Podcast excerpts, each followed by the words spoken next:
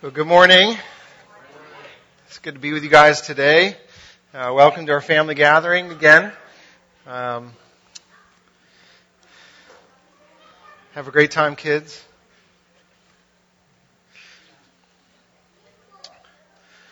Uh, if you were here last week, we began a new series uh, that's going to take us uh, actually from now through the month of August. We're going to be settling here for a little while. Uh, and we're in the book of Ephesians this morning, and we will be for the next several months. Uh, that little letter, it's, it's somewhat hard to find if you're unfamiliar with the, the Bible, but it's on page 814.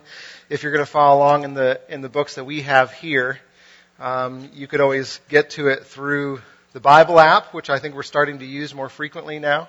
Um, and the, the verses are contained in there, I guess uh, in an event that we've got. But um, that's where we're going to be this morning if you want to turn there. Uh, but let me orient us again to, to what we've been up to and what we're doing. Um, we're, we're calling the series This Beautiful Mess. And there's a reason for that. Um, but we're in the book of Ephesians, and, and Ephesians was written by the Apostle Paul, and it's a, it's a letter to several, well, to, to the church in Ephesus, which is a city in the ancient world. And he's reminding them of who they are and what they are to do now in this new life out of their new identity. And it's a, it's a call to participate in a new kind of community. And we thought, man, we're, so we're seven years in as a church. It's great for us to, to look back at what it is, does it mean to be the church? Um, because we, we talk a lot about that as the church. Um, and it's important for us to have a correct orientation. And, and here's what we said last week in terms of what we'll find out. Is that the church is to be a new human community, as I said, that's marked by two different things. It's marked by kind of coming out of the mess of the world and, and experiencing the mess of our lives, that we are by nature messy people. We are not perfect by any means. We are, we are becoming perfect through the grace of God. And yet, in the midst of our mess, we're becoming something beautiful. That, that the gospel, the good news of Jesus, is transforming us into something beautiful that's a display to the world in the midst of their mess.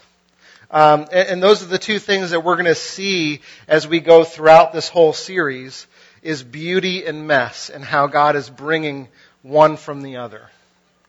Um, so last week we started by talking about God's beautiful blessing, the fact that we are blessed.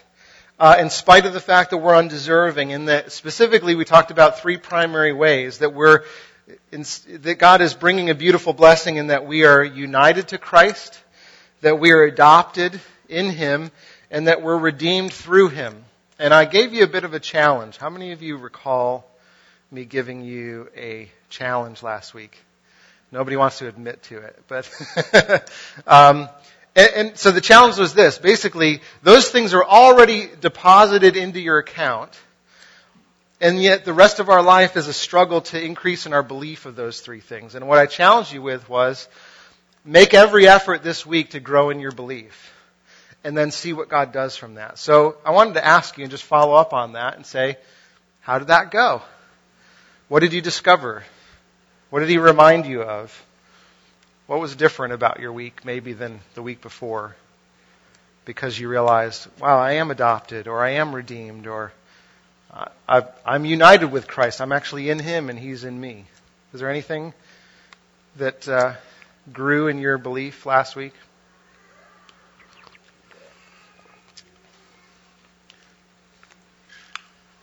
You don't have to be shy. We're family here. Yeah. Right. Okay. So as a dad, you find a maybe a new openness to listen to what's happening with your daughter and respond with hopefully some wisdom maybe that God's given you and some grace that he's poured out into your heart and life. Yeah. Great. Good news. Okay. So the more you're you're digging in, the more doubt, the more questions are being raised in your mind maybe areas that were under a carpet or something, you start to peel back the layer and you go, oh, what do I, what is really under that? Is that kind of the experience?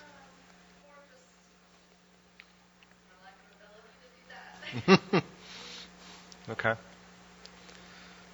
Yeah, so things can seem to contradict on the surface. Maybe, maybe we should spend some time digging into that as a family. It'd be good for us to do. Uh, I think, I mean, the good news is that your uh, skeptics are in good company when it comes to the gospel, because Jesus actually appeared to skeptics. Um, you know, I mean, even his disciples, when they go to Galilee to meet Jesus, because they were told to go there by the angel and they're standing around waiting, you know, it says that even when Jesus showed up to them and said, Here I am, I'm alive, they worshiped, but some of them doubted. And then Jesus' very next words were, you know, go and make disciples. Like, so there's a plan for you doubters. Like, there's a place in his family for questioning. And even those that look Jesus eye to eye experienced doubts and questions. So it's good to know that God doesn't discard us just because we ask questions. He's, he's actually big enough to handle those things. Cool. Anything else? Yeah. Yeah, so um, just that at all, but at the same time, mm-hmm. that could be a perception from somebody. Sure. Yeah, and, and uh, I mean, th- this is the stance of our, our church. It was the thesis of last week: is that essentially we're all unbelievers in some area of life. It's not like, oh, just because we go to church, which isn't even a true statement, because if we're in Christ, we are the church. But we, we all of us still not only experience intellectual doubts, but we, we don't even believe the things that we are secure in our knowledge that are true. So, uh, I mean, even like last week, we talked about adoption and the fact that we are completely secure in Him, we're completely adopted, there's nothing that can take us out of His hands. And yet, how, how many of us operate out of that knowledge? How often is that belief concrete in actually every action that we do? It's never, it isn't. So we're all growing as, as uh, from unbelief to belief in absolutely every area of life. Which, if you think about it, gives you a great deal of common ground with people that even reject God the people that you work with, the people in your neighborhood, you should have a great amount of compassion because you realize that at your core, you're really just like them. And if it weren't for God intervening in your heart and your life, you would be them. And so, um, you know, it, for me, it puts me in a posture of humility where I realize, okay, I need God to reveal what's true, but I also need Him to help me grow in my belief. Lord, I believe. Help me in my unbelief. And, and I do hope that as we go through this series, that you will experience that growth um, in your own heart, in your own life, as we do it. Not just in what God has done for you. That's what we talked about last week. Um, but this week we're, we're actually going to talk about what God is and will be doing for you, because we're going to be talking about His plan. Um, and the fact that God does have a beautiful plan and is exercising that plan for the sake of his church. And so we're going to be in verses 9 to 14 uh, today. And uh, this is what it says. He made known to us the mystery of his will according to his good pleasure, which he purposed in Christ, to be put into effect when the times reach their fulfillment, to bring unity to all things in heaven and on earth under Christ. In him we were also chosen having been predestined according to the plan of him who works out everything in conformity with the purpose of his will, in order that we, who were the first to put our hope in Christ, might be for the praise of his glory. And you were also included in Christ when you heard the message of truth, the gospel of your salvation. When you believed, you were marked in him with a seal, the promised Holy Spirit who is a deposit guaranteeing our inheritance until the redemption of those who are God's possession to the praise of his glory. There's a lot going on in five verses. um, uh, certainly a lot more than we can get to today. It's really too rich, and maybe you you can dig into some of the things that we don't get to in your groups this week. Um, but I, I want to focus our attention on really what Paul's main driving idea is here, which is that God is unfolding a plan. He's unfolding a plan for the world. He's unfolding a plan for the church, and that plan includes every single one of us and every single thing that we experience. So I, we're just going to talk about two things. One, what is that plan? And two, what does that plan bring to those who believe it?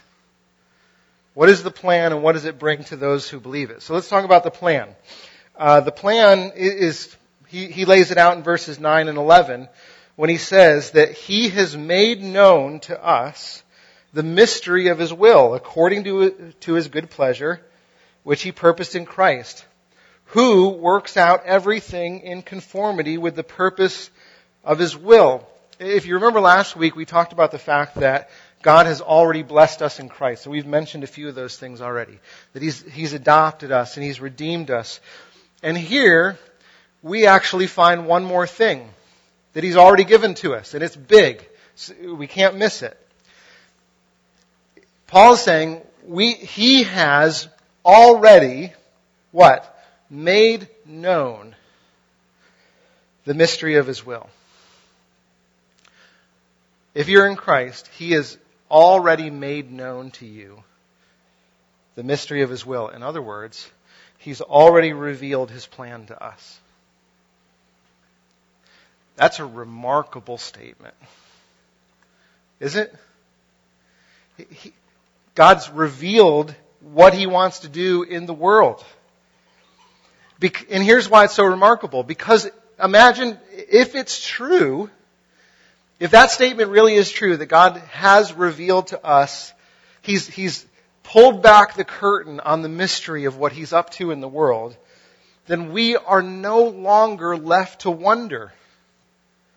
The, the questions have been answered. The major problems of our life have already been settled. If this statement is true. I, I mean, I get a chance to talk to so many people who I think they live their life with incredible fear over the choices that they might make. They live with incredible regret over the choices that they have made. They, they live with a sense that they need to be in control of their present situation and the future that they're going to move into, or they live with despair that things will never, ever, ever improve in their life. In all of those things, what Paul is saying is that it comes down to this.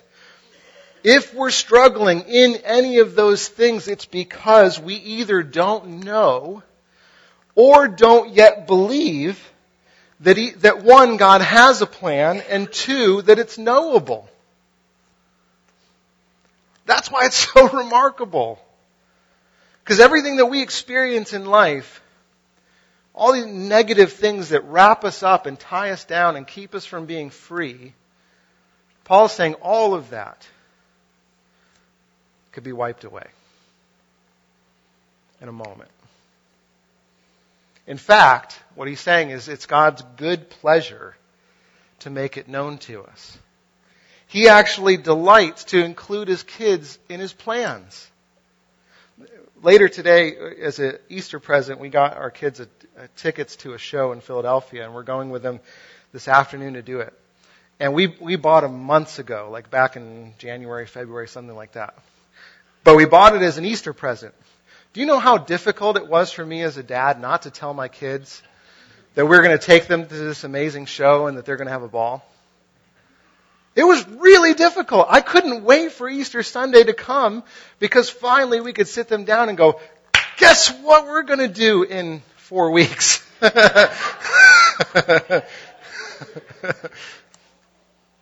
um, and, you know, as you can imagine, they, uh, they uh, they weren't as excited as I hoped that they would be, but that excitement has grown and grown and grown, and they're they're looking forward to it today. But God, he he he's a good dad. He wants to make what he's already accomplished and what he has planned in terms of our ultimate future. He wants to make that known in such a way that it changes the way that you live, that you would no longer live with despair, but you would live with excitement of what he's up to.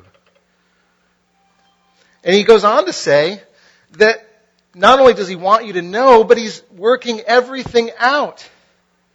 He's fitting all the pieces together into that plan. The, the word plan or the word purpose in the, these verses is the Greek word boule, which is where we get the word blueprint from. And Paul is saying that everything that happens is contained in the blueprint of God's history. Now let me just ask this, like, okay, if, if he does have a plan and he wants to share it with us and everything fits into that plan, why? Why in the world do we struggle so badly to believe it when we look at our lives and the world around us? Why do you think? Here's my theory. It's because we interpret God's plan through the lens of our circumstances rather than interpreting our circumstances through the lens of God's plan. Isn't that true for you? It's certainly true for me. I, use all the circumstances that are going on in my life, whether they're good or bad, and I look through those circumstances at what God says in His Word, and I have more faith in what my eyes can see than what my heart can tell me through the power of the Holy Spirit. Because, folks, let me, if it were reversed, would you not move through your present circumstances with a different perspective than you do right now? I certainly would. And Paul is saying that change is on offer to you. But you have to be able to see your circumstances in light of the plan rather than the other way around. So this is what begs the question. What is the plan? Where is it heading?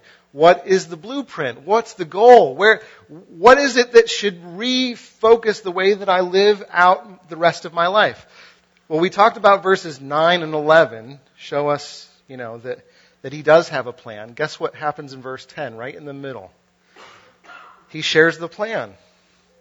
Verse 10 says, to be put into effect when times reach their fulfillment. The fulfillment just means the goal. When, when God accomplishes his goal, this is what's going to happen.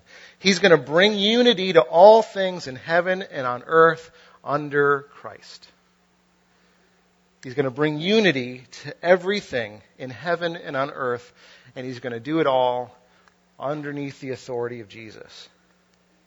See, to bring everything together in unity that's now in conflict, that's now in, in, at war with each other, that's now in disrepair, It's to restore everything that's falling apart. If you know anything about the story of God, you realize that the current state of things is not the state that, in which God intended the world to operate. That, that we were intended to be in perfect relationship with one another and the world and ourselves and our Creator. And it, but it all began with a relationship with Him.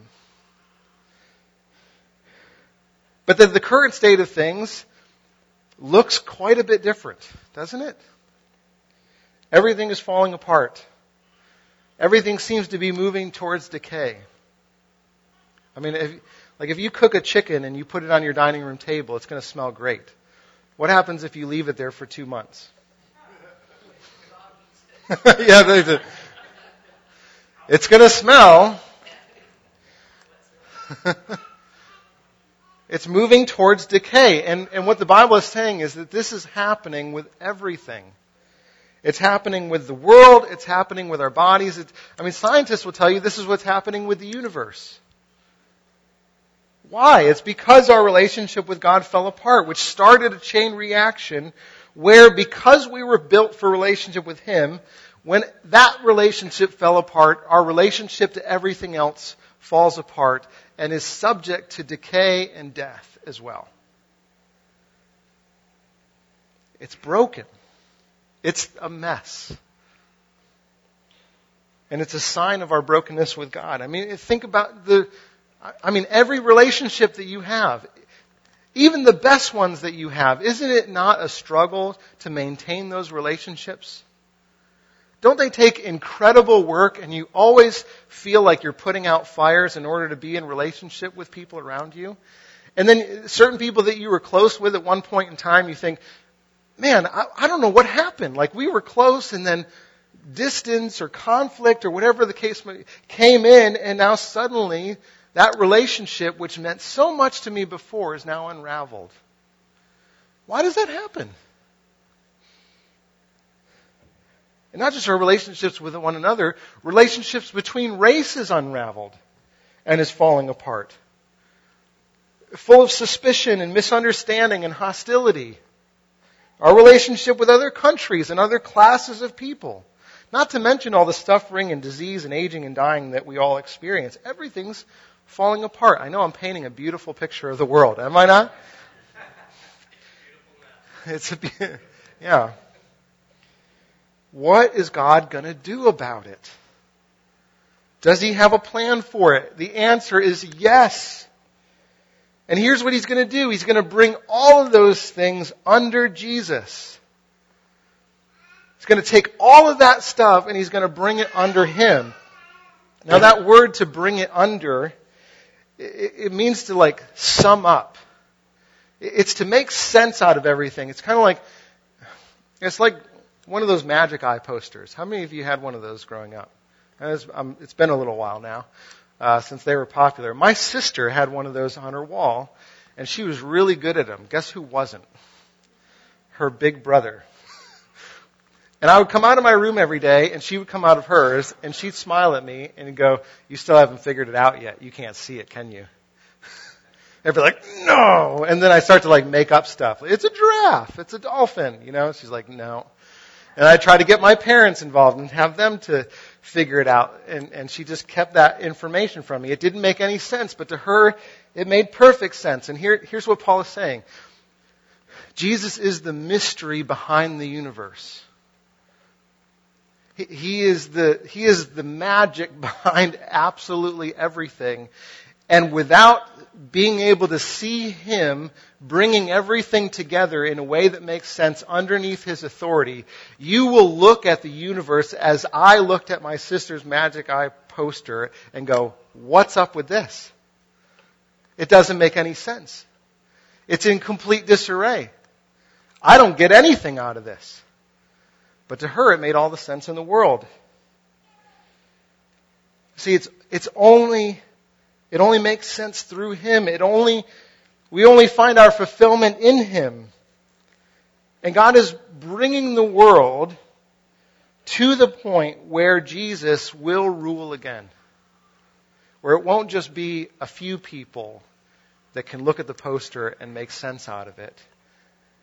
Absolutely everyone will be able to do it. The mystery will be revealed. See, it, but it's only when Jesus Christ is revealed as the true King that everything is going to make sense and everything that's falling apart currently will be put back together again. When, when everything that is wrong will be healed, everything that's a mess will become beautiful. I mean, this idea shouldn't be new. Even if you're, you're foreign to Christianity, this, this idea shouldn't be new because, I mean, think about every good story. Every good book, every good movie that you've ever watched or read. What is the plot line? Things are bad. Someone who, in a time of need, steps into a position of authority and through their influence, they make everything right again it doesn't matter if it's a king or a president or, or whatever the case might be. Someone steps into that authority and turns chaos into order. In my favorite series of books, Lord of the Rings, I mean, that's exactly what it's about. Now, where do we get this idea from? Because it seems like in real life, whenever you put a human in charge, things go from bad to worse. Right? I mean, you look throughout history and you think, okay, things are going to get better when we put the right person in the right position. That person gets in the right position and, and inevitably, either because of their mismanagement or their sin or circumstances that are outside of their control, things continue to fall apart. So where did this concept come from? Why do we all long for a story that gets resolved in this kind of way? It's because there at one time, it wasn't a human king that was on the throne, but it was a, a heavenly king. It was a divine king. It was the original king who exercised his authority with perfect power and justice and compassion and glory. And we all want that king back. Absolutely every single one of us were made for that king. And our lives and this world will only make sense and be summed up when he again is on the throne. And the, and the plan that, that God's talking about in Scripture finds its end when Philippians 2, verse 10 and 11 happen. That at the name of Jesus, our true and real King, every knee should bow and every in heaven and on earth and under the earth, and every tongue acknowledge that Jesus Christ is Lord to the glory of God the Father. The Bible says that day is on its way. And I hope you see, this is the only worldview that makes sense of both the beauty and the mess of our world both the beauty and the mess of our lives because it tells us that the beauty that we see around us in, in the world, the beauty in our relationships, the beauty that we all know is there and we, we experience it through creation. We experience it in loving relationships. We experience it when we find our purpose in life. It's all there. And guess what? It's all a trace of the past. It's, it's all the, the, the, trace of the garden still, that, that's still embedded into the world, and it's also a sign of the future kingdom that's coming into the world. That's why it's still there. But it also means that the mess around us isn't just because of random processes. It's because the human race has been at war with its creator. And the fallout of that war is a battle zone and the destruction is everywhere. And yet God is, by His grace, doing something about it. At this moment, He, in unseen ways, is bringing it all together underneath Jesus' authority. And it won't make sense to us until the curtain's pulled back and the King appears. Do you see how that would change your perspective? If you interpreted your present circumstances in light of that glorious goal that God is exercising rather than the other way around? God wants to share this with us. He wants us to, to operate out of an understanding that these things are, are true. He doesn't want us to be in the dark. And there's a reason that He doesn't want us to be in the dark. And the answer is why, why doesn't he want us to be in the dark? Because he wants to change the way that you live. All throughout this section, remember, at every point, Paul says that we are to be to the praise of his glorious grace. You remember what that means from last week? That we're worship leaders. That, that we live our lives having been blessed by God so that everything that we do in life is, is worship. It, it praises God. We can't help but sing when we think about what God has done for us. Now, how, how effective of a worship leader are when you are filled with despair and regret and fear? You can't sing very loud when your voice is caught up with fear. And Paul is saying is God is changing us into worship leaders through revealing his plan to us. Now, here, so what does it bring? If we believe this, that there is a plan and that it's heading towards a good ending, what does this do to us? And, I, I think Paul highlights three things. He says that with this plan comes hope, with this plan comes security, and with this plan comes freedom. Hope, security, and freedom. So, hope. Ephesians, verse, um, chapter 1, verses 11 and 12. That God works out everything in conformity with the purpose of His will in order that we who were the first to put our hope in Christ may be to the praise of His glory. That one of the reasons that God is revealing this to us is so that we would live our lives saturated with hope. Now, in the Bible, the word hope means something way stronger than what we think it means. Because what, what do we often think hope means? Like, hope so. You know? Like, I hope, you know, things will get better. I hope so. It's sort of like wishful thinking, you know? Glass half full, positivity, and that's everywhere in our culture, is it not? Have hope. Have a little hope. The glass isn't so empty. You know, things will get better. Things will improve. Oh, I hope so. That's not what the Bible means. When the Bible talks about hope, it means a life shaping certainty about your future. A life shaping certainty about what the future looks like that informs the present. Uh, you may not realize this about yourself, but you are incredibly shaped by hope and whether or not you have hope. Um, which means that how you live in the present is, is shaped by what you believe about the future. Greatest illustration of this, okay? Two guys are contracted to do the same job. It's a terrible task. And they're both brought into the same room to do that same terrible task under the same terrible conditions and people are yelling and screaming at them to do more and get it done and, and, all the things that they have to do and how they're not shaping up and they're not doing it right. Now, just before they enter through the door of that room, one of them is told, for all of this work today, you're going to receive $50. He goes into the room, the next one comes in, and someone whispers in his ear, for all this work at the end of the day, you will receive $1 million.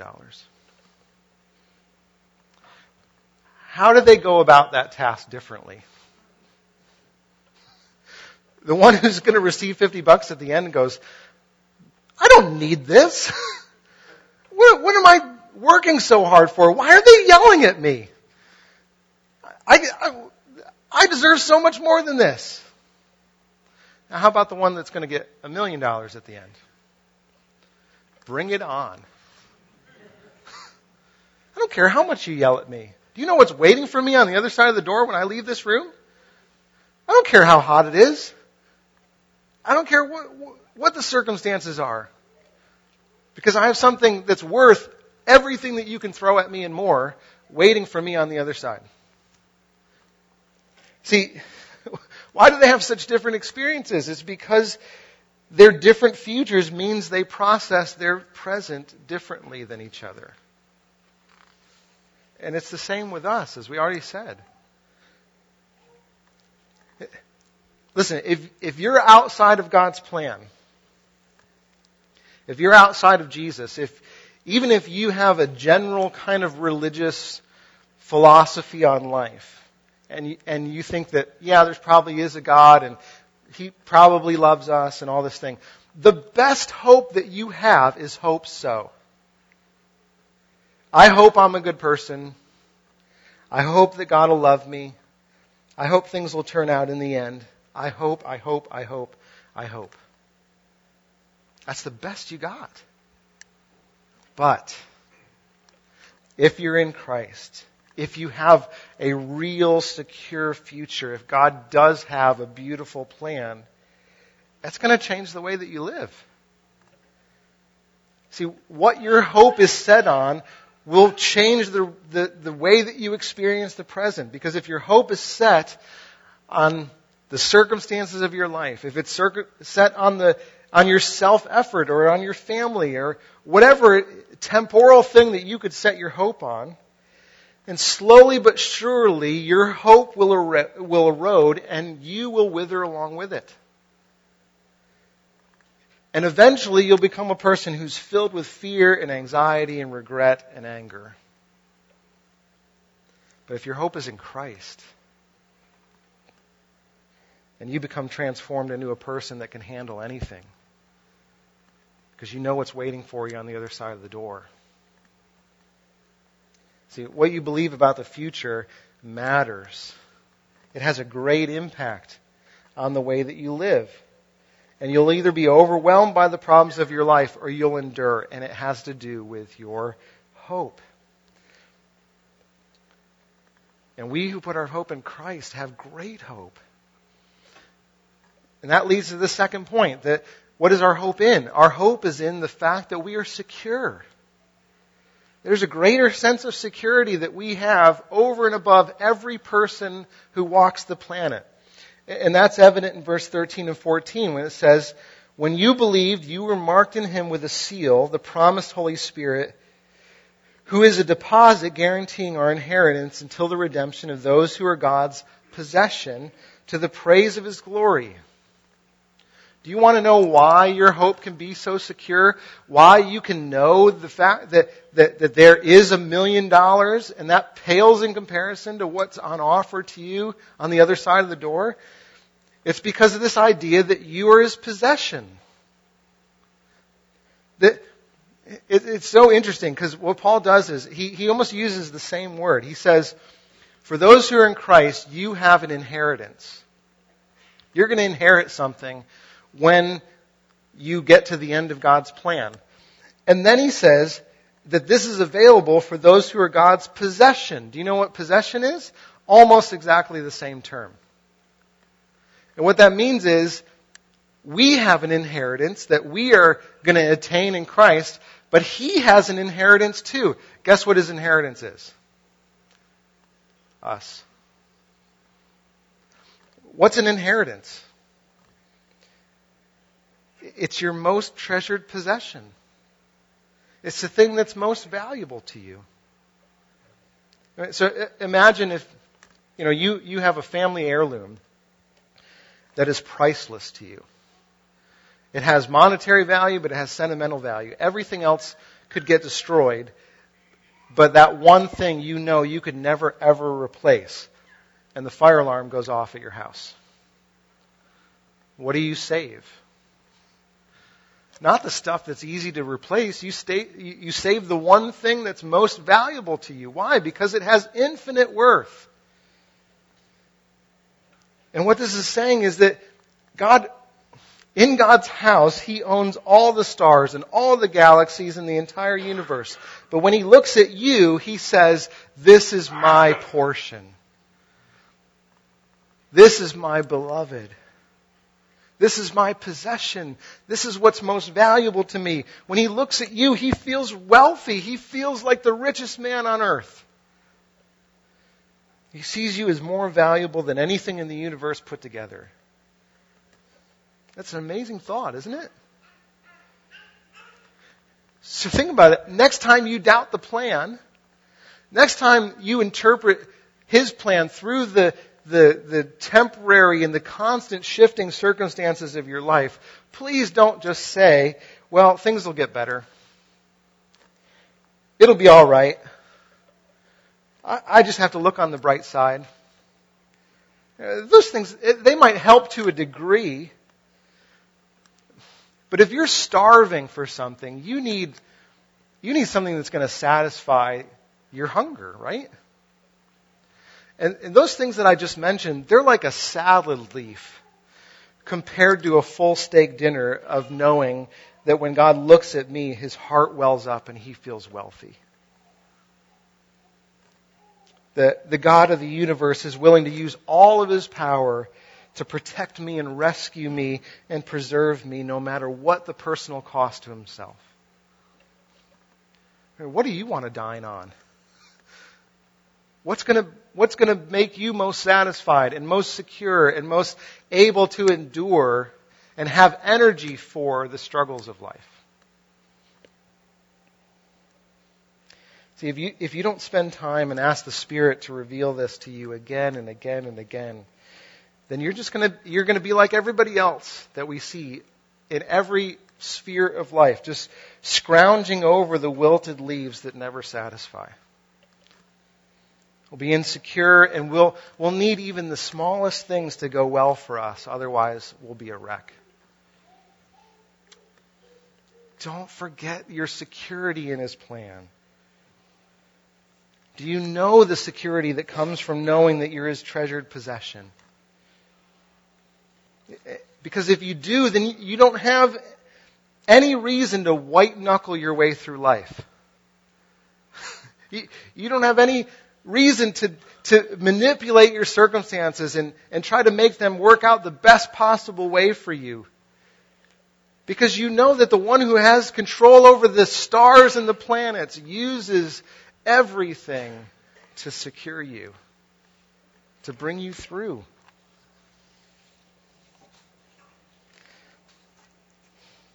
So, how do you know if that's true, though? How do you actually grow in your understanding that, that, that all the things that I just said are actually true? Paul says that the way that you can know is because you've been sealed with the Holy Spirit, who is a, a deposit. He's a down payment of what's to come. So that begs the question okay, uh, how do you know you have the Holy Spirit? What's the test? What's the, what's the entrance exam? To know that He's actually operating in my heart. Because maybe I don't know if He's there or not. Here's one way to tell. Are you in love with Jesus? Do you find Him beautiful? Do you want to know Him? Do you long to see Him face to face? Do you want to experience His love for you to a greater degree? Not just what He can give you with His hands, but do you want Him to show His face to you? To open His heart to you? The Bible says that the only way that that is possible is because of the Holy Spirit. You wouldn't even want those things if it weren't for the Spirit prompting you and drawing you and making them so. So we have hope and we have security. And then the last thing that we have when we understand and we believe His plan is that we have freedom. Such freedom. If you look at just the, the last end of verse 10 and the first part of verse 11, it says that God is bringing unity to all things in heaven and on earth and uh, under Christ. We talked about that already. But then the very next words he says is, In him we were also chosen. There's a great complement to this verse in Romans 8:29 that says, "For those who God foreknew, he also predestined to what? To be conformed to the image of his son." See, not only does, does God have a plan for creation itself, but he has a plan for you. That he chose you. What did he choose you for? It's to conform you into the image of his son. It's to use everything that you experience in this life to make you look more like Jesus on that day. So that when the son is revealed, when the curtain is pulled back, everyone who's in Christ will, will share in the glory that's to be revealed. You, your faces are, will shine with his love. I mean, we mentioned that last week. The only thing keeping you from becoming a, a spitting image of Jesus Christ is the fact that you don't believe these things already. But on that day you will, and God is so committed to, to making you look like Him. And what that does to your heart, family, is that it gives you freedom. Because it means that every day of your life is in line with that blueprint until you reflect Jesus in everything that you say and think and do. Now, here's the objection to that. Because this is the major question that most people ask when we talk about God's plan. They say, well, what about my choices? Because it doesn't seem like, if that's true, it doesn't seem like I have a lot of freedom. Because where's my free will in all of this? I mean, we're Americans after all, right? We like choices. we like options. We, we want to keep our calendar open in case something comes along. We want to be able to, to, to move through life and have great influence over our calendar and over our money and over who we spend our time with. We, we want freedom. Where's the freedom in that? I, I think the reason we struggle with this is because we often think in either or categories, right? Either God is in control or I have free will. It has to be one or the other. It can't be both. Right? But the Bible says that we are free to make choices and those choices have consequences. But guess what? In Christ, even our most free choices will only ever accomplish the blueprint that God has determined before the creation of the world to exercise, that we will be like Him. We have freedom to choose, but those choices will only result in God's plan being all the more revealed. Now, let me tell you what that does for my heart. The first thing that does to my heart is it means that I have the freedom from not having to know what the best choices are for myself.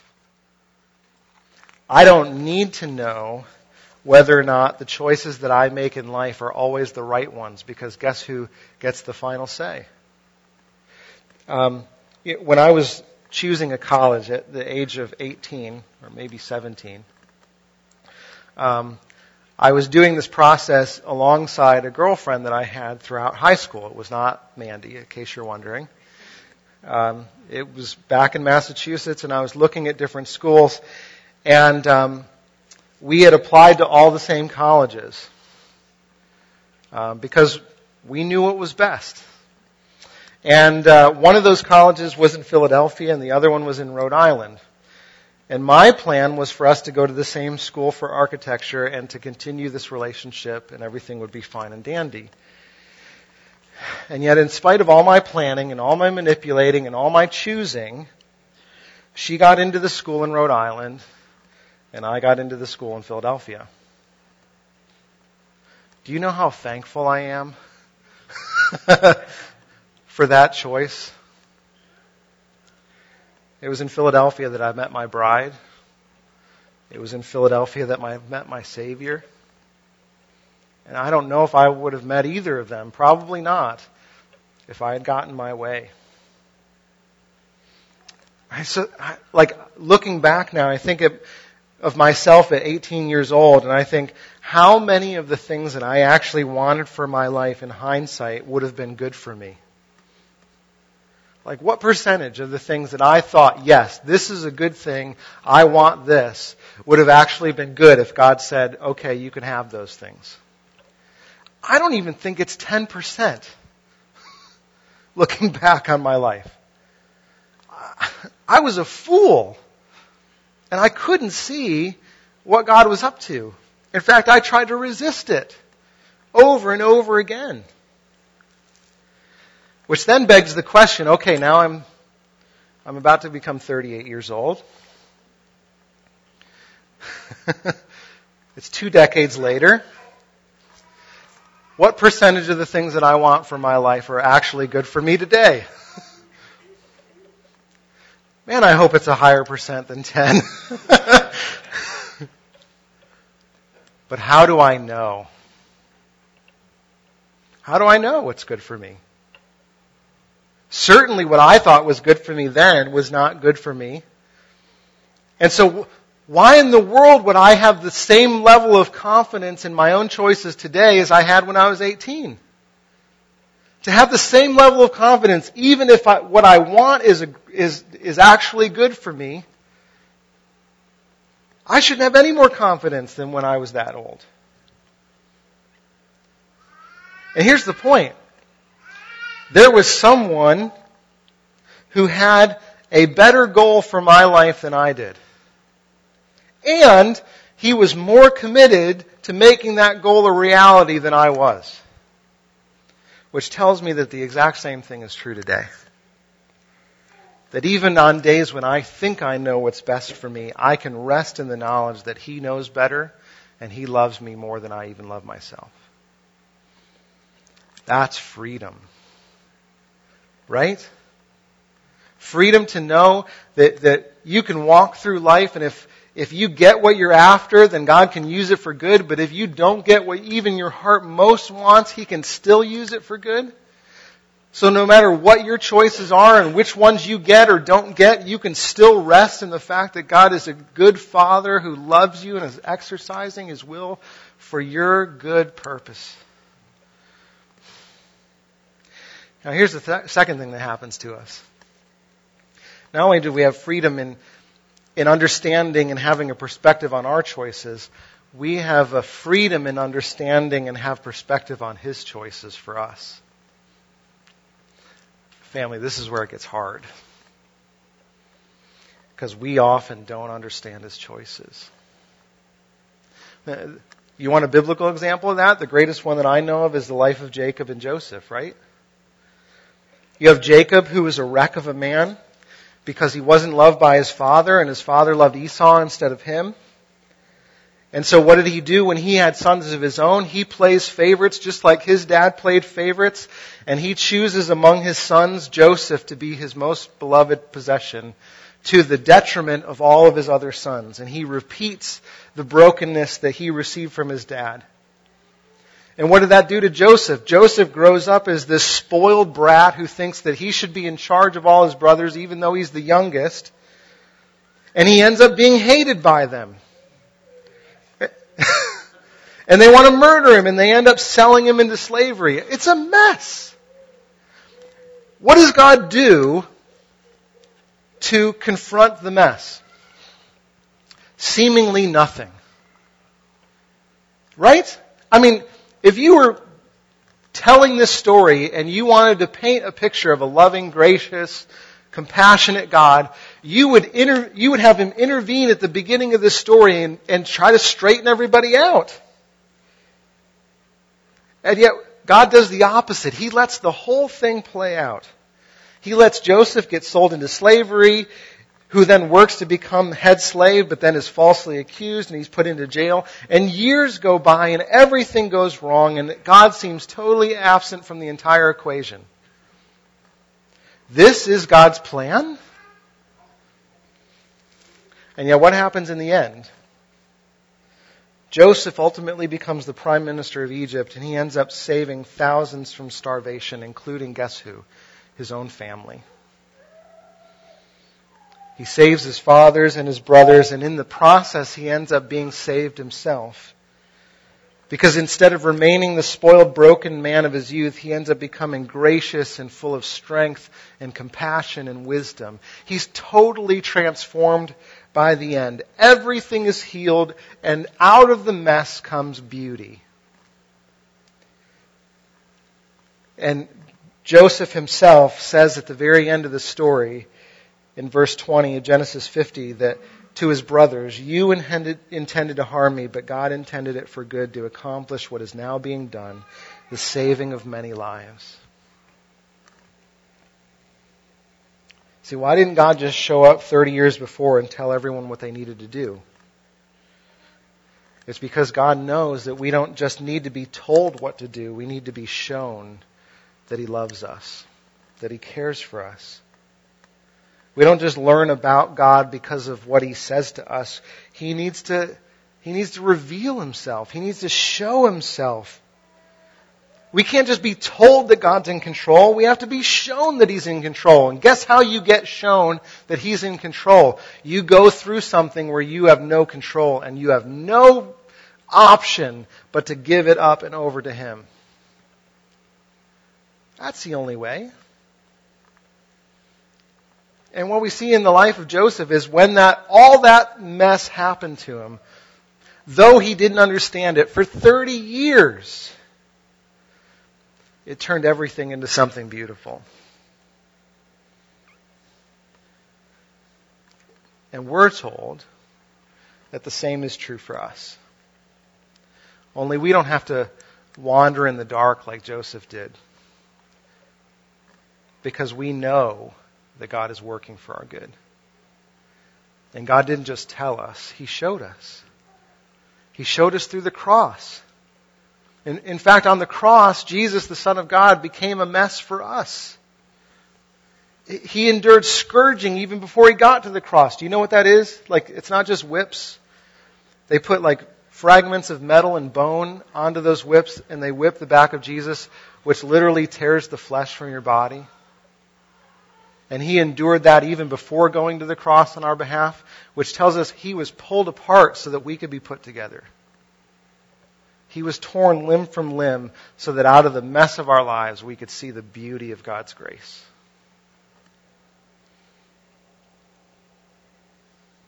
So that we would know that even if we're not free from the messiness of our circumstances, even if we don't understand the, the reasoning behind Him doing this or doing that in our lives, we are free from questioning its purpose. That has been settled. He is making us new. Family, there is incredible freedom when we believe that. There's incredible freedom. And I, I want us to live out of that freedom. I think the only way to do it is for is to actually come to him in prayer and ask him to do it. So let's do that as we close. Father, you are making us beautiful. We can't see it most days. We are suspicious of you oftentimes. We live in despair and doubt and fear and many times anger because we're interpreting your plan through our circumstances. And yet, your word reminds us that our present trials are not even worth comparing to the glory that will be revealed to us when Jesus is King of Kings and Lord of Lords. Holy Spirit, would you come and bring hope to our hearts even now? Bring security and remind us how secure we are in your love. And bring freedom, God freedom for us, and may we proclaim freedom to those around us that don't yet believe it either. We pray this so that we would become to the praise of your glory. In Jesus' name, amen.